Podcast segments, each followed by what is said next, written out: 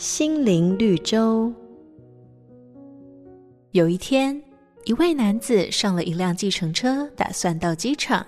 没想到车子才刚起步，一辆黑色轿车突然从旁边插了进来，司机立刻踩了刹车。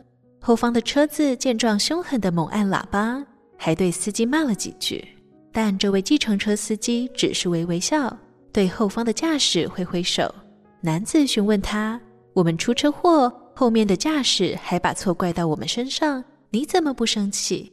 司机微笑回答：“许多人就像一台垃圾车，他们身上充满了沮丧和愤怒，得找地方倾倒。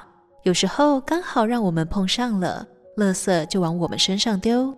但是你可以选择接住他们的垃圾，传给下一个人；但你也可以选择不接受，微笑与他说再见。”你会怎么做呢？圣经以弗所书里说，并要以恩慈相待，存怜悯的心，彼此饶恕。温柔的人总是有福的，秉持仁爱、谦和的心待人，不被别人的情绪影响，并与哀哭的人同哀哭，与喜乐的人同喜乐。神自然会将他的福气赐给我们，让一切都成为赞美。瑞园银楼与您共享。丰富心灵的泉源之旅。